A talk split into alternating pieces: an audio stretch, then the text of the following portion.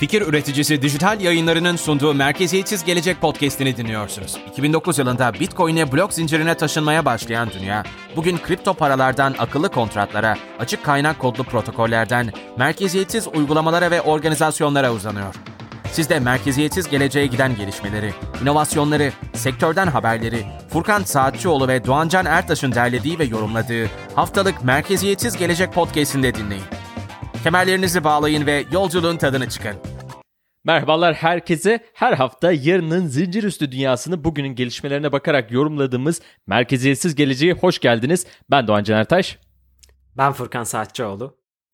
Evet Furkan'la iki haftadır ETF konuşuyoruz ve sonunda o büyük karar geldi. SEC'den ilk ETF kararı onaylandı. Pazartesi günü de yayına girdi. Efendim haklı bir gurur içerisindeyiz. Ben de o yüzden bu e, haklı gururumuz adına bir gözlük takarak buraya geldim. Doktor ünvanımla. Furkan sen nasıl hissediyorsun? Doğacan mutluyuz, gururluyuz. Yani e, gerçekten davulları çala çala geldi ETF onayı. SEC yani Amerika Sermaye Piyasası Kurulu en sonunda beklenen ETF'lerden birini onayladı. Neredeyse e, bir yıl aşkın süredir masasında 20 tane ETF dosyası var ve onlardan birini kabul edelim bari. Gerçekten komünite bunu istiyor demeye karar verdiler. E, o yüzden Zaten fiyattan da fark etmişsinizdir bu kararı. E, olumlu bir yansıması oldu piyasalara. E, önceden söylediğimiz için bizi dinleyenler olduysa bu ETF kararını bekliyordu. E, o yüzden de mutluyuz aslında doğru yönlendirebildiğimiz için insanları. Evet kesinlikle daha fazla ETF'ler de e, gelecektir tabii e, bu dünyada. E, ama bu onların yani Amerika tarafındaki ilki e, oluyor. O yüzden önemli. E, ama yani işte bizi dinlemeye devam edin efendim. Bak ne kadar güzel. Tak bir tane e, efendim haklı olmanın gururu içerisinde. E, biz spekülasyon, spekülatif hareketlerimiz yok. Ama tabii e, borsa piyasalar güzel etkilenince bizim de yüzümüz gülüyor. Bu böyle devam eder mi peki Furkan? ETF'ler çünkü daha da sırası peşi sıra birkaç onay daha gelecek herhalde. Evet zaten ilk olarak hani dünyanın farklı yerlerinde ETF'lerin onaylanmaya başlamasıyla o trend başlamıştı. Kuzey Amerika'da, Kanada'da bir ETF onaylanmıştı. Avrupa'da şimdi ETF onaylandı. Amerika'yı hemen takiben ee, özellikle kurumsal yatırımcılar için fiziksel stokları olacak bir e, ETF onayı aldı. Şimdi Amerika'da da ilk bu ETF'in onaya gelmesiyle zaten benzer dosyalar vardı masada. Teker teker gelecektir ve kurumsal yatırımcı, bireysel yatırımcı hep beraber bu ETF'ler üzerinden piyasaya girmeye başladıkça ve talep arttıkça belki daha bile çok ETF takip eder.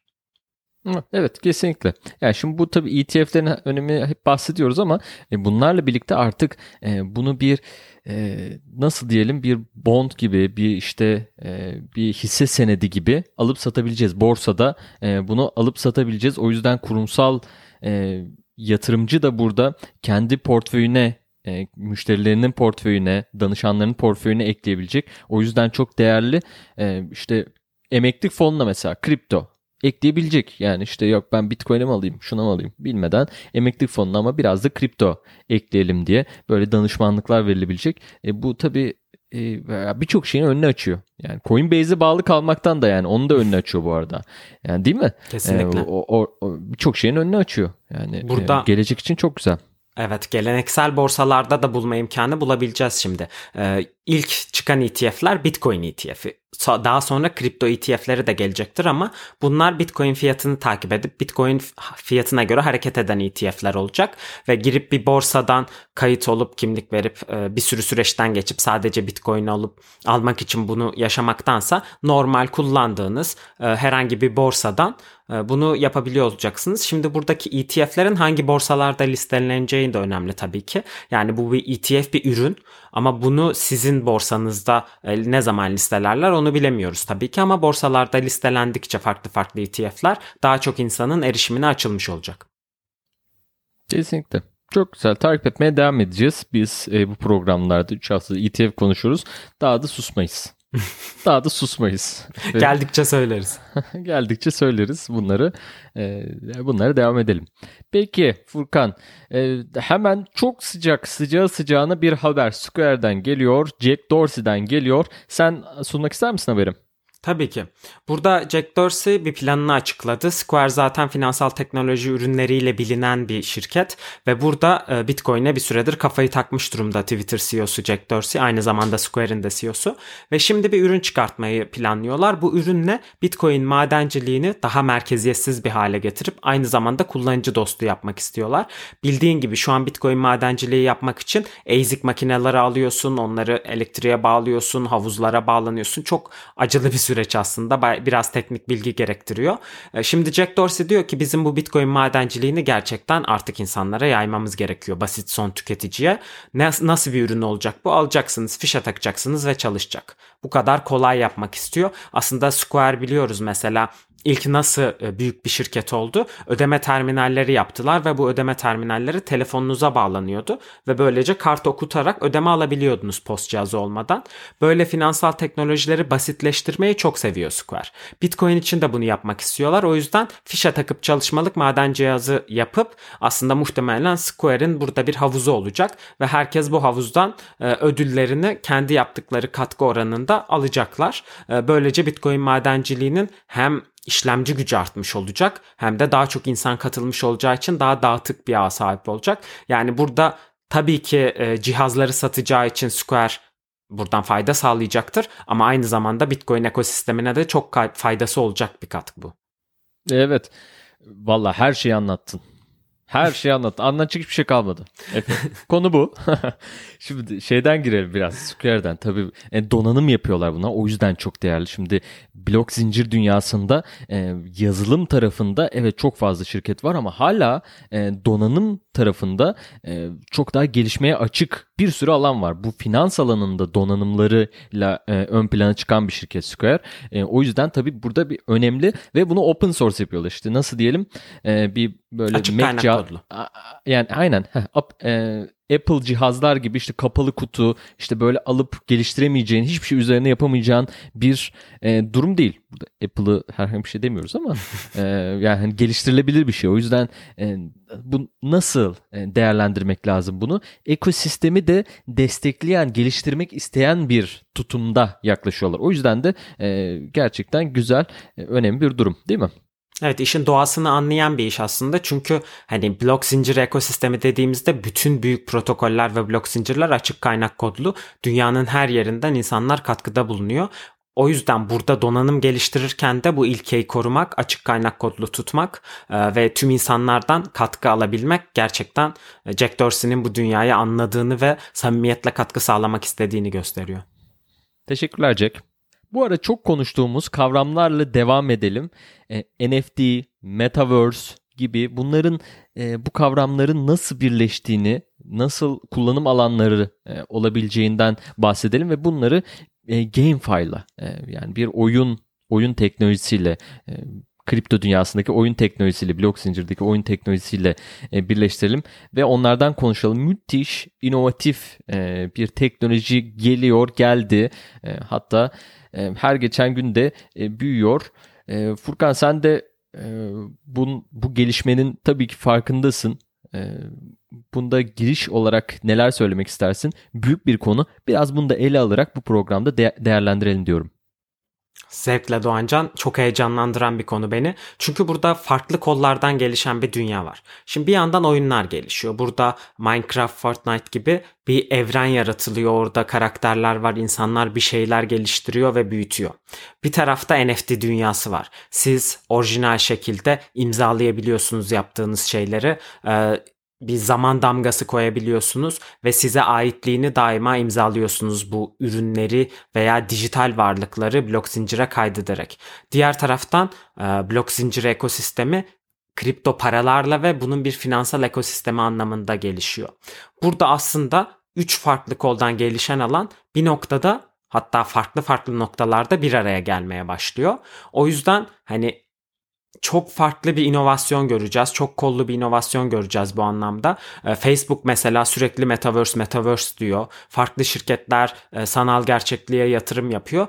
Burada çok farklı bir noktaya gidiyoruz ve sizin aslında NFT'lerle damgaladığınız ürünleri farklı oyunlarda kullanarak alternatif bir gerçeklikte yaşadığınız bir dünya yaratılıyor diye toparlayabiliriz. Ya kesinlikle e, dünya gerçekten buraya gitmesi e, çok acayip. Şimdi eskiden mesela şöyle oyunlar vardı. Ya bu hep gelen bir problem aslında. Yani oyun dünyası çok büyük. E, çok büyük oyuncular var oyun dünyasında da. Yani burada şirketler bazında söylüyorum. Türkiye'den de inanılmaz büyük şirketler çıkıyor. İşte Peak Games mesela ilk burada unicorn olarak işte 1 milyon 1 milyar dolar değerlemeyle e, satılan bir şirketimiz olarak çıktı. Türkiye'nin ilk olarak burada e, değerlendirebiliriz. Böyle bir sürü şirket var. Türkiye'den de dünyada da. Şimdi e, ama bu dünyada şöyle bir sıkıntı vardı. Şimdi çok böyle oyuncular çok fazla e, oyuncular oyunları oynuyor. E, ama hani burada bunun turnuvalar dışında e, bir bunu gerçekten bir e, parasal bir değere dönüştürebileceğimiz, maddi bir değere dönüştürebileceğimiz bir durum yoktu. Tamam. Oyunda mesela oynuyoruz. İşte bir karakterimiz var. Karakterimiz de belki işte çok e, hani içli dışlı oluyoruz. Ona işte kıyafetler alıyoruz, bir şey alıyoruz ama e, orada işte oyun parası kavramı oluyordu. İşte kendi Crush'ta mesela oyun parası var. Hani oradan alıyorsun. Ama kripto olarak e, bunları alıp satabileceğimiz hale getirmemiz, oradaki oyundaki e, kıyafetlerin tamamen hani e, bizim tek elimizde olması yani onlara sahip olması yani bir e, burada liberal bir düşünceyle baktığımız zaman bir toprak ası olmamız gerçekten e, bir dünya yani böyle bir dünyada e, oyun içerisinde çok acayip bir yere gidiyor. Tamam düşün yani metaverse'te bir tane bir tane şey küçük bir kasabam var. Bu kasaba senin kripto parasıyla o metaverse'ün kripto parasıyla almışsın. Tamam geleni böyle geleni geçeni tak girilmez tabelası falan koyuyorsun. Alıp satım yapabiliyorsun. Bunlar yapılamıyordu. Değil mi? Bu o yüzden e, bu, bu çok değerli. Neden yani böyle değil mi Furkan?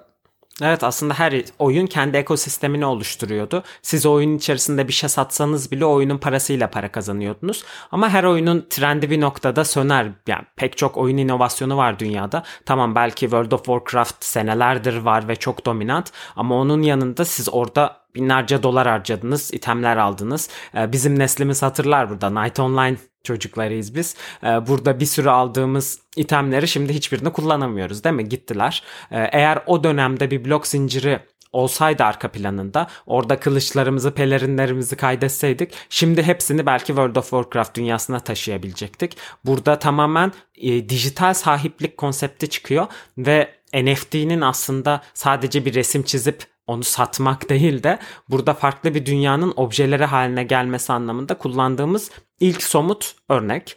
Ee, farklı farklı oyunlarda kullanabileceğiz. Ee, bunun projeleri de çıktı. Sadece oyun parası olarak kullanılacak blok zincirler var piyasada. Henüz çok fazla yayılamadılar. Çok fazla oyun tarafından kabul edilmediği için. Ama zamanla eminim ki belli standartlarda anlaşılıp e, oyun paralarında belli bir standartasyon, farklı oyunlar arası kolaborasyon gibi şeyler olabilir. Burada tabii ki tek bir coin olup bütün oyunlara hakim olacak demiyoruz. Ee, muhtemelen bu köprüler arasında birbirine dönüş dönüştürülebilir paralar olabilir, farklı e, objeler olabilir. E, farklı bir dünya var Doğancan orada ve bu dünyanın istesek de istemesek de bir parçası olacağız ileride. Özellikle e, arttırılmış gerçekliğin ve sanal gerçekliğin hayatımıza daha çok adım adım girmeye başlamasıyla o yöne doğru gidiyoruz. Evet. Evet kesinlikle. Bak Night Online dedin elim ayağım titremeye başladı. Ya ömrümüzü verdik bu oyuna ömrümüzü verdik. İşte yok artı 9 bir şey çar çıkacak işte e, bir tane işte şey böyle kılıçlı oyun bilenler hatırlar işte e, yani burada da görüntüde de görürsünüz. E, şimdi orada pazar yerinde mesela bak oradan çok güzel bir örnek vereceğiz. Pazar yerinde yaşam vardı tamam mı? Pazar yeri vardı orada. Yani oyun içerisinde bir ürün alıp satabiliyordun. Tamam. Şimdi ürün alıp satabiliyorsun. Oradan bir oyun içi para kazanıyorsun. O oyun içi parayla başka bir şeyler alabiliyorsun. Tamam Şimdi düşün ki ürün sattığın zaman çok değerli bir ürün buldun. Çok acayip bir e, yaratıkla mücadele ettin, kazandın. O yaratığın hazinesini aldın. Çok acayip. Kimse de olmayan bir ürün. Tamam mı? Sen emeğinle bunu almışsın mesela. Zaman harcadın. Şimdi onu satarak çok acayip yani böyle 30 eter. 300 eter. Tamam Böyle şeyler e, kazanabildiğimiz bir duruma geleceğiz. Bunlar yani bu, oluyor şu an. E, yani olmayan bir şeyden de bahsetmiyoruz. Yani, hakikaten e, çok evet. acayip bir dünya. İnsanlar, çok acayip bir dünya. İnsanlar örnek görmek isteyebilir. Burada fantezi futbol dünyası Sorare bir örnek veya Axie Infinity gibi bir oyun gündemde. O da e, örnek. İnsanlar bu örneklere bakıp gerçekten bu nasıl olabiliyor diye de e, kendileri de görebilirler. Burada Axi'nin değerlemesi özellikle son dönemde çok arttı ve pek çok bilinen oyun şirketinden daha değerli bir konumda. E, bunu da burada belirtmiş olalım. Tabii. E, aksi de mesela şey dedin NFT alıp mesela e, hani bu oyunların içerisinde kullanabileceğimizi söyledin. Mesela Axie Infinity işte e, burada bir yaratıkların olduğu yine bir oyun e, diyelim. Hello Hello Kitty diyecektim ya. Şeyler kripto kitiler e, kripto kitileri e, alıp NFT olarak alıp burada canlandırabiliyorsunuz. Bak şimdi. Bağlantıya bakın. Buyurun efendim. Bağlantıya bakın. Yani oradan bir kripto kitini e, çok yani çok e, burada direkt bir kullanım alanı olarak değerlendirebiliyorsun. O yüzden de e, yani çok acayip bir yere gidiyoruz. E, bunların işte animatik olarak e, daha iç içe olacağız. Belki şu an hala e, iki boyutlu bir dünya üzerinde gidiyoruz ama bunu şimdi bir de gözlüğü takıp bak şimdi gözlüğü takıp burada komple bir dünya içerisine girdiğimiz zaman e, dünyanın içerisinde yani o metaverse içerisinde yaptığımız oyunların içerisinde yaptığımız harcamaların oradaki parayla aldığımız e, bazı ürünlerin bize kargoyla belki Amazon'dan belki farklı bir yerden kargoyla geldiğini düşünün. Tamam Bu çok uzak bir dünya değil. E, bununla ilgili bir tane film var. E, Ready Player One. E, izlemeyenler çok güzel film. Bak bu tam metaverse içerisinde geçiyor. E, kripto para yani kripto para var tabii ama yani öyle bitcoin yok.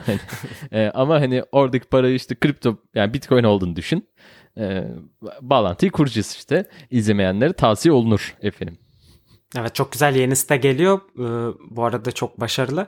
Ee, bir örnek olarak da mesela e, ben şeyden çok etkilenmiştim. Yani Fortnite'da Travis Scott konseri böyle dev bir cüsseyle gelip e, orada yüz binlerce insana konser verdi Travis Scott ve hani oraya gidenler avatarlarıyla katıldılar. Burada sizin Burning Man'deki gibi avatarınızı farklı kıyafetlerle giydirmeniz belki burada modacıların tasarımlarıyla giydirecek karakterler. Belki orada şarkı söyleyen Travis Scott'u Versace giydirecek bilmiyorum artık hayal gücünüze bağlı. Ama burada farklı endüstriler de faydalanacak. Yani moda endüstrisi oradan kendisine pay alacak. İşte lisanslamalar için ve şarkılar için müzik endüstrisi katılacak. Diğer taraftan e, oyun endüstrisi zaten işin göbeğinde. E, çok yönlü bir gelişim.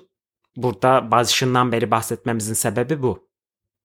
Yani Gucci e, diyorsun ki Gucci NFT'lerini alabileceğiz. Oyunda karakterlerimizi böyle paltolar giydirebileceğiz. Çık çık gezebileceğiz öyle mi? Tabii ki. Yani şu anda insanlara şey gibi geliyor. Gerçekten alıp üstüme giyemeyeceğim. Niye o kadar para vereyim? Ama burada gerçekten hani Ready Player var örneğinden gittiğin için diyorum insanlar artık gerçek hayattaki hayatlarını unutup biraz Metaverse'de yaşamaya başladığı e, bir senaryo da var. O zaman belki bunu değer göreceksiniz. Çünkü sizin avatarınız o kıyafeti giyip o statüyü kazanıyor olacak. Tabii ki burada hani bunu kötü bir senaryo, distopik bir gelecek olarak görenler de vardır. İlla o şekilde ilerlemesi gerekmiyor. Ee, daha çok biz olumlu yanları yönünde gidip daha eğlenceli aktiviteler yaratacak bir dünya olmasını umuyoruz. Matrix efendim Matrix. Bu gözlüğü başta gözlükle başlamıştık. Bakın gözlüğü takıp bambaşka bir dünyaya giriyoruz diye sonra gözlüğü çıkararak devam ettik. Hepsinin küçük işte e, detaylar e, diyelim. ya şey de önemli tabii. E, bu işte play to earn kavramı. Ee, hani daha önce hep nasıldı bu oyunlarda? E, hatta şu an işte online oyunlarda yani çevrimiçi oyunlarda çok fazla şey kavramı var. E, parayı veren düdüğü e, çalar, oyunu kazanır e, kavramı çok fazla vardı. Yani pay to play veya pay to win e, kavramı işte ne kadar e, oyuna para yatırıyorsan o kadar işte acayip bir silah alabiliyorsun mesela. Böyle şeyler vardı. Şimdi bak o kavram da değişiyor. Oynadıkça para kazanabiliyorsun. Zamanından e, ne kadar oynarsan o kadar e, o oyunun kriptosundan alabiliyorsun. E, bu da teşvik anlamında. Dünyada insanlar yani e, en önemli teşvik bunu da Elon Musk söylüyor yine. Bahsetmeden geçemiyoruz. E, en önemli teşvik finansal e, teşvik tabii. E, bu dünyanın da önüne açacaktır tabii. Evet şu anda sadece Twitch yayıncıları para kazanıyor aslında bu olaydan. Onda bile en son Twitch eklendiği için pek çok finansal datayı görmüş olduk. Orada sadece oyuncuların çok küçük bir yüzdesi ciddi anlamda hayatını idame ettirecek kadar para kazanıyor. Burada daha çok oyuna her katılımcının ekosistemden pay alması, biraz kendine gelir sağlayabilmesi olayı çok farklı boyutlara taşıyacaktır. Geleceğe baktığımızda bir sonraki adımlara baktığımızda e, çok parlak gözüküyor her şey. Bu alandaki startuplara dikkat etmek lazım. E, onlara yatırım e, yatırımın önünü açmak lazım. E, çünkü buradaki e, yeni yeni nesil bir dünyaya, yeni e, değişen bir dünyaya da ayak uydurmak, adapte olmak lazım. Bu sadece bizim küçük bak hala küçük bir topluluğuz burada. Yani kriptonun içerisinde bu bilgilere sahip olan işte bu geleceği konuşan diyelim e, topluluk hala e, küçük bir topluluğuz ve bu sadece çok daha büyüyecek ve çok daha e, gelişmekte olacak. E, bunu da e, ileriki e, yani o gelişmenin de nasıl olacağını hala biz e, erken adapte olanlar ya da işte e, nasıl diyelim o teknoloji sevenler, ileri, tek, ileri teknoloji sevenler olarak burada bulunuyoruz. Daha hala bu teknolojiler çok e, ana akıma değil mi karışmadı e, diyebiliriz. Yani daha onlar da gelecek efendim. E, biz de takipte kalın. Biz bunları takip ediyoruz işte. Birlikte e, iletişimde kalalım. E, projeleriniz varsa onları da konuşalım. Biz proje konuşmayı da seviyoruz. Yeni projeler oluşturmayı da seviyoruz efendim. Diyelim e, a, o zehri de bırakalım. Burada, e, din, dinleyicilerimiz için. E, Furkan sen son olarak neler söylemek istersin kapanışta? Siz de eğer geleceğin merkeziyetsiz olduğuna inanıyorsanız bizi mutlaka takip etmeye devam edin.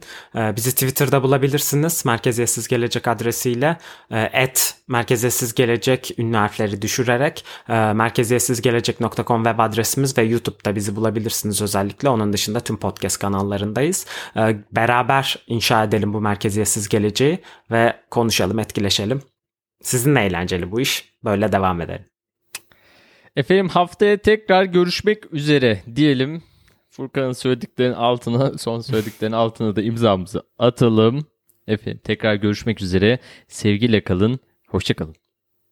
Görüşmek üzere. Hoşçakalın. Fikir üreticisi Dijital Yayınları'nın sunduğu Merkeziyetsiz Gelecek Podcast'ini dinlediniz. Bu bölümü beğendiyseniz lütfen Apple Podcast'te yorum yazıp podcast'i değerlendirin. Çünkü bu podcast'i her gün daha iyiye götürebilmek için değerli fikirlerinize ihtiyacımız var. Teşekkürler.